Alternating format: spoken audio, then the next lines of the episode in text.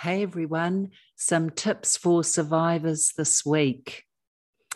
What we are noticing is that we have a lot of invalidation that occurs. And for fabulous people like you who just want to support us and help us through, just be aware of some of the following statements uh, that are often made to us and can have us therefore incapacitated or rendered unable to speak. So here's here's several just for you to consider.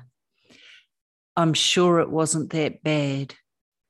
How about changing that to I can't imagine how that felt for you?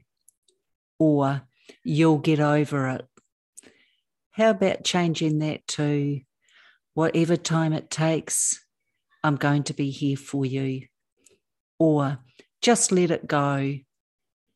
How about changing that out with it will be in your life as long as you need it to so that you can heal from it?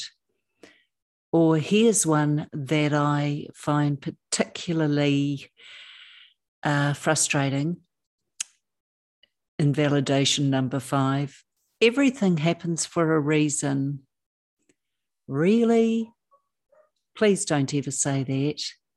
How about instead something like, I understand this is going to be quite a struggle to work through and make sense of. Just know you're not doing this alone. Hope that helps, guys. This sort of thing is huge for us. We don't need to keep feeling invalidated. So, any of those that you can swap out would be really, really grateful and feel immense, uh, immense support from you about. Have a lovely week. Keep loving those fabulous survivors.